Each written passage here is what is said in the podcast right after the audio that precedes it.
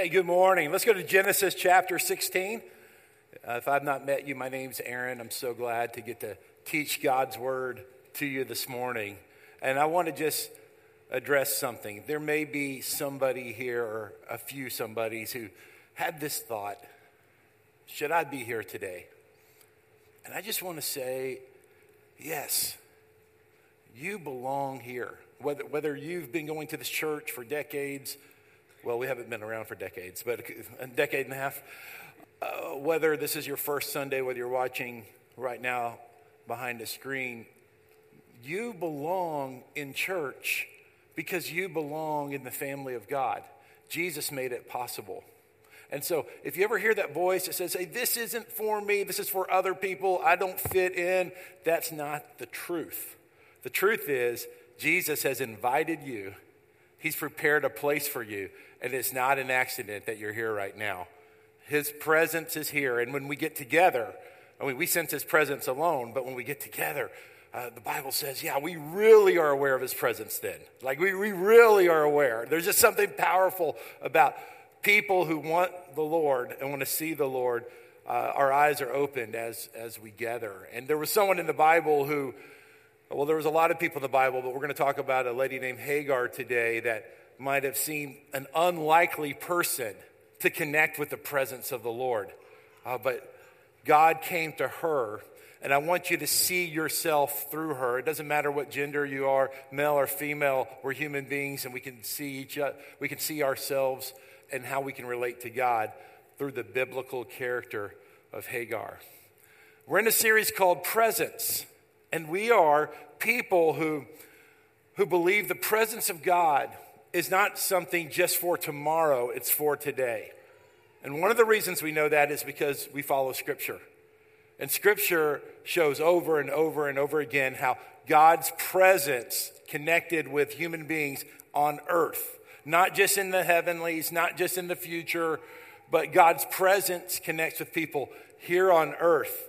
And so obviously, when we get to heaven, there'll be no restrictions, no barrier, no sin, no limitations We'll connect with God's presence unhindered. And today, uh, we, we know that because of sin and because of the power of evil and darkness, that, that we have to position ourselves and become aware of his presence. Because the enemy wants to blind us, divert us. But God's presence is for you. It's not for some special elite person. It's for every single believer. Every single believer has the Holy Spirit who resides within. And in the Old Testament, which we'll start in today, before the Holy Spirit had been poured out upon all flesh, the, the Spirit of God would show up at specific times and places. Now, because we have the indwelling of the Holy Spirit, His presence is always available to us just when we're aware of Him. So here's the title of today's message The God Who Sees. God sees. And you're going to see through Hagar that God sees where you are and where you're going, and He's looking after you. So let's start in Genesis chapter 16. Genesis chapter 16, starting with verse 1. And we're going to read several passages, but we'll just go through verse 6 now. Abram's wife Sarai had not borne any children for him, but she owned an Egyptian slave named Hagar. Sarai said to Abraham, Since the Lord has prevented me from bearing children, go to my slave. Perhaps through her I can build a family. And Abram agreed to what Sarai said. So Abram's, so Abram's wife Sarai took Hagar, her Egyptian slave, and gave her to her husband Abram as a wife for him. This happened after Abram had lived in the land of Canaan 10 years. And he slept with Hagar, and she became pregnant. When she realized that she was pregnant, she treated her mistress with contempt. Then Sarai said to Abram, You are responsible for my suffering. I put my slave in your arms, and ever since she saw that she was pregnant, she has treated me with contempt. May the Lord judge between me and you. Abram replied, Sarai, here your slave is in your hands. Do whatever you want with her. Then Sarai mistreated her so much that she ran away from her. This is the word of the Lord. So we, we see that Sarai was, excuse me, Hagar especially, was an outcast. I mean, she was Egyptian, and she was under the control of Sarai, who became Sarah. Abram became Abraham, Sarai became Sarah. So I'm just going to say Sarah from this point forward. So she, Hagar was under complete control of Sarah. Sarah was not trusting the Lord, was not trusting the Lord's promise, and she tried to find a shortcut, and it was a really bad decision. She offered her slave to her husband, which was a custom that you know, we don't agree with now, and we know that's not a good thing, and, and the scripture shows that it was not a, a good thing. But God works even through our missteps. And so here, here it is that this lady Hagar is, has, has really been victimized. Like, you know, she didn't choose to be in slavery. There's all types of speculation of how that could have happened, but we, we don't know. And then she was given this opportunity to, to bear a child, which was a, a thing of just great and high honor in that day, many thousands of years ago. And then after all that came about, that's when the contempt came from her master, or her contempt came from uh, Sarah. And so we, we see here that a lady who is isolated, a lady with no rights, a, lady who has no control over her life, a lady who, even when something that can be perceived as good turns out bad. Those, those are a lot of difficult, difficult situations. Here's the first observation I want to make about Hagar Hagar was found by God. Hagar was found by God. And look at verse 7. We've read verses 1 through 6, but now we're in verse 7. The angel of the Lord found her by a spring in the wilderness. Remember, she had fled in the spring on the way to Shur. Now, I want to remind you something about angels. We talked about this during Advent. Angels aren't special only, they're only special, they're not special in themselves, but they're only special because they are messengers of God. So they don't have a will to like make decisions. They're just they're just speaking what God wants. So it's the angel of the Lord. You see on the screen that capitalized word Lord, the angel of Yahweh. That makes it even more powerful. The angel of our God. And this is the first time in Scripture an angel gave a message to someone. And who did that angel give a message to? An outcast. That angel gave a message to someone with, we would say now, social disadvantages. An angel showed up and God showed up. That's what's more important. We don't want to emphasize the angel. God showed up and found found Hagar. And he went after her and found her. And this is a prototype. This is a fore, this is a first fruits or a forerunner uh, to the salvation we understand. We receive salvation because God initiates salvation. I know that we choose, maybe we raise our hand after a sermon, maybe we walk to the front of a room like this and give our life to Christ, maybe we fill out a card or we go to the table of the Lord and, and it, it feels like we are choosing Christ. But guys, remember this the ability to, to do all of those activities I just mentioned is because He chose us. God is the one who found us. I love the parables. I mean, Jesus, I love them and they frustrate me at the same time, okay? Uh, Jesus, the master teacher, the ultimate rabbi, he didn't make things completely clear all the time. He said, I'm going to tell you a story, now you go think about it. And I find sometimes in parables that I, I can find multiple meanings. And isn't that what makes a great story, right? Anyway, that it, whether it's through reason or through the Holy Spirit, there can be different meanings for the same story. And so, probably my favorite parable is in the book of Matthew, Matthew chapter 13. And it's about the merchant who went and looked. He, he went and looked for a pearl of great price. Let's go to Matthew 13, verse 45. I'm not going to be able to read that in red. All right, way back there. Again, the kingdom of heaven. I got it now, so don't change it now.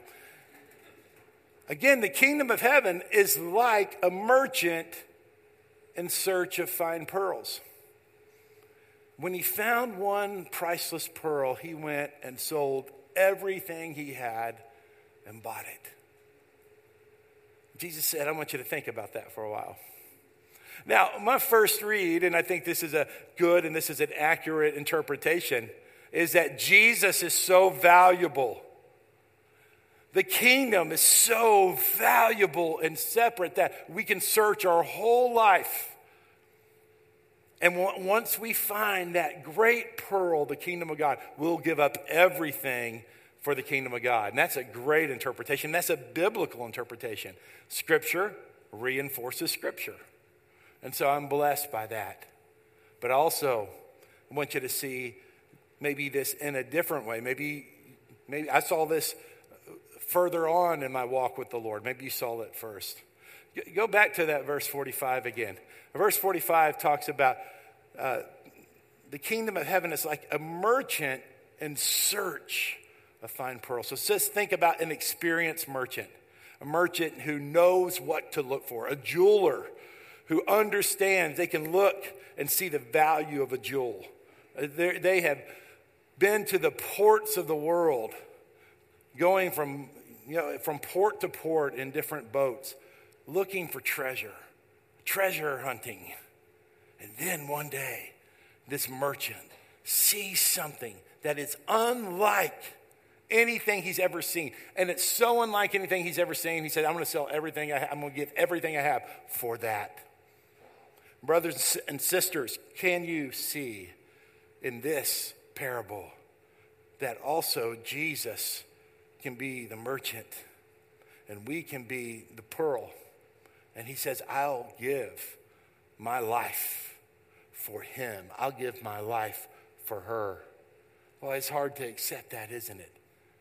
It's the God who searches for us, a God who looks for those who are forgotten, overlooked, looks for the outcast, looks for those who are isolated, looks for those who have been disposed of, look, looks for those who have been trashed.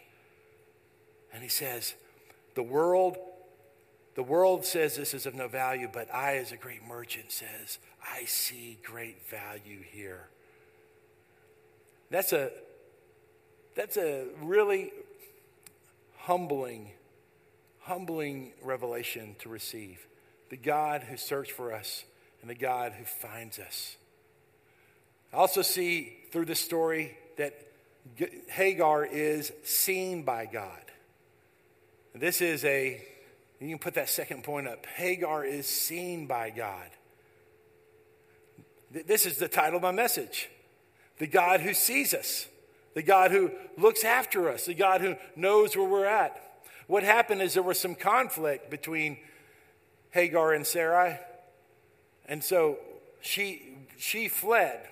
And as she fled, that she was, she was about to die. And she, she was about to, she was about to die, and she was an outcast. And look at what verse 13 says.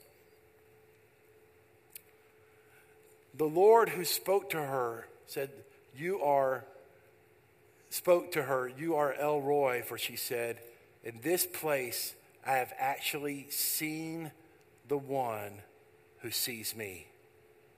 Listen, God sent a message. God found her. God spoke to her.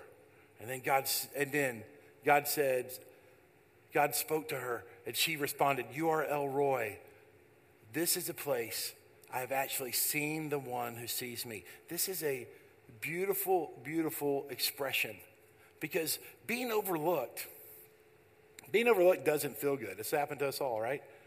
Where we've been overlooked, we've been forgotten. And, and we, in, in, in religion, sometimes it feels like that only people who were born into the right family, or only people who were born in the right part of the world, or only people who had certain educational advantages really get it with God. But at the point of desperation, God, He sees the outcast and He sees the isolated. And once He finds us and speaks His promise to us, and, and, and, he, and speaks His future over us, then we can say, He is a God who sees me. And this passage here in Genesis chapter 16, Hagar is called to return to Sarah. And so there's this thought okay, well, maybe things will work out, but they did not work out because after, uh, things got worse. And things got so, so bad that she was sent off once again, but this time it was permanently. And so we go some years later to Genesis chapter 21. Genesis chapter 21. Let's start with verse 15. When the water in the skin was gone, she left the boy, this was Ishmael, under one of the bushes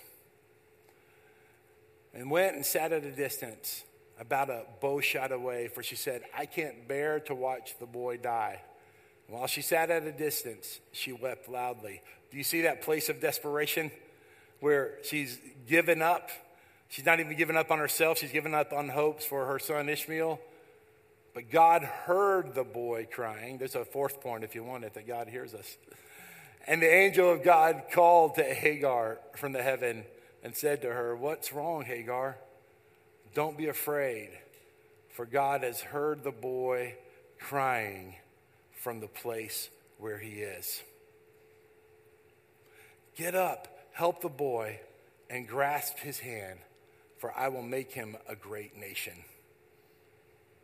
Then God opened her eyes, and she saw the well. So she went and filled the water skin and gave the boy a drink. And God was with the boy, and he grew, and he settled in the wilderness, and he became an archer. So we see here that, here's my third point today, is that God, Hagar was rescued by God. When she ran out of all options, when she ran out of all support, when she ran out of all hope, when she ran out of all possibilities, the God who had found her earlier in her life, the God who had seen her earlier in her life, now again was the same God who came to her rescue. Was the same God who said, when no one else believes in you, when all options are gone, when you've given up and you've said, hey, there's nowhere else to go, there's nowhere else to turn, that is when God often will show up because he is the God of rescue. And we see this in the book of Galatians. We see this as we go to the New Testament narrative. Here's a wonderful, beautiful prayer out of Galatians chapter 1, verse 3. Grace to you and peace from the Father and our Lord Jesus Christ, who gave himself for our sins to rescue us from this present evil age according to the will of our God and Father. The will of our God and Father is not to condemn us. The will of our God and Father is not to leave us isolated. The will of our God and Father is not for us to die of thirst and in isolation. It's to rescue us from this present evil age. And we know this is that the evil age we live in, what does it mean by age? This is this time period where Satan is still operating in this world through demonic forces that are that are propagating sin. And so there's sin of our will, there's sin in the spiritual realm, and it is a desert. Sometimes it feels like uh, we, we're going to die, it feels like nothing's going to grow. It feels like, hey, we're isolated. And I think all of God's people at some point have asked this question. That's why it resonates with the Psalms. How long, O God? Or where are you, God?